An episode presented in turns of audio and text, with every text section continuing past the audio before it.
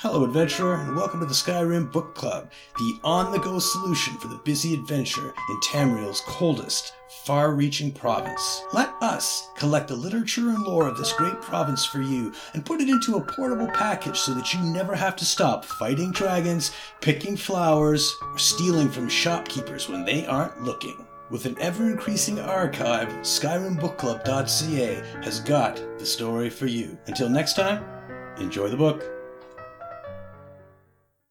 Ayleid Survivals in Valenwood by Kainur of Cloudrest, fourth tier scholar of Tamrielic Minutia. Thalmor Report on the Ayleid Diaspora in the First Era. This report was commissioned by the Thalmor Committee of Alliance Relations to investigate whether there might be an indoctrinal advantage to emphasizing the Ayleid lineage woven into the bloodlines of our cousins, the Wood Elves. My extensive travels in Valenwood have enabled me to determine the historical facts behind the matter. Whether these facts can support a useful campaign promoting alliance fellowship is up to the committee and the Sapiarch of Indoctrination. As Pluribel of Dusk has noted in her magisterial Collapse of the Ayleids, blame for the White Gold catastrophe of First Era 243 can be attributed to a half dozen disastrous factors, of which the bloody insurrection by indentured human laborers may not be the most important. Pluribel emphasizes, quite rightly in my belief, the Nafensil schism of the late Merethic era, which pitted the more conservative Aedra worshipping Ayleid clans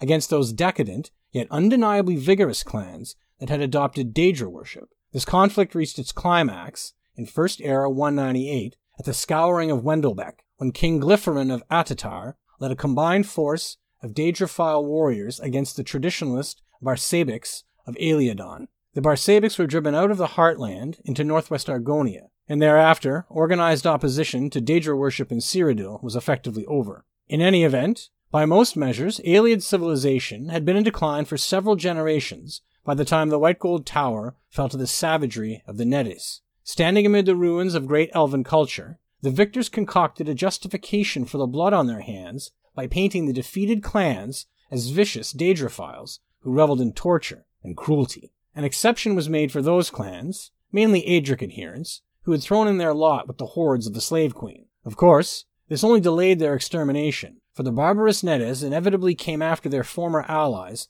once the other elves of Cyrodiil had been hunted to extinction. Thus began the Ayleid diaspora, in which the Heartland elves sought to find new homes elsewhere in Tamriel, to decidedly mixed success. Those who fled north into the lands once held by the Falmer were slaughtered by Nords, led by the infamous Vrage the Butcher. The Barsaebics, by that time well established in Argonia, refused admittance to their former persecutors, the Ataterics, and most of that clan died on an ill-fated expedition into the lands of the Catmen. The several clans set out on the long march through Hammerfell to the Iliac Bay, and some actually made it, where they joined with, and were absorbed by, the long-established Direnni of Balfiera. Most successful, and they were more than a few, were the clans that fled southwest beneath the canopy of Valenwood. The clans of Anutwyll, Vilverin, Talwinque, Bon, and Vorondo all escaped largely intact to carve out a new life under the trees. These clans all worshipped Daedric princes, but they seem to have done so with less fervor after their enforced migration to Valenwood,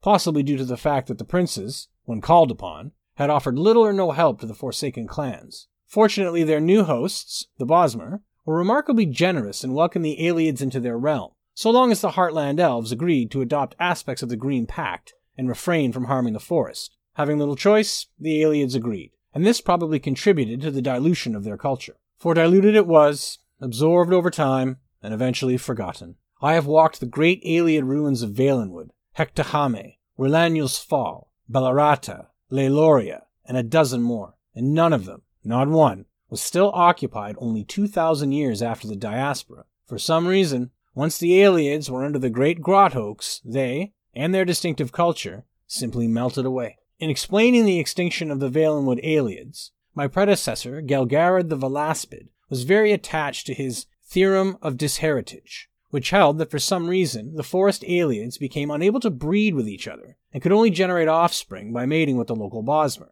This would certainly account for the aliens' gradual disappearance, but unfortunately, Gelgarad's theorem is supported only by old stories and legends, and absent facts, it cannot be proven. It is worth mentioning here the competing theory of Dr. Thetis of the Shimmerene Academy, her explanation blames Ayleid decline on overconsumption of the unusually potent beverages of the Bosmer. Dr. Thetis believes the Ayleids, vulnerable in their grief over their losses, fell prey to the Wood Elves' paralyzing brews and simply gave up trying. In this, they may have been encouraged by the Bosmer themselves, who often seem insulted by others' displays of industrious effort. And what did our forest dwelling cousins learn from the Ayleids? Precious little, apparently, other than some advanced techniques of stonework and masonry. Heartland elven culture seems to have made little lasting impression on the culture of the Wood Elves. Their attitude seems to me summed up by the statement of Fawnlore, the Yorthane of Eldenroot, whose response, when I asked him about the Ayleids, was as follows. The Ayleids? Oh yes,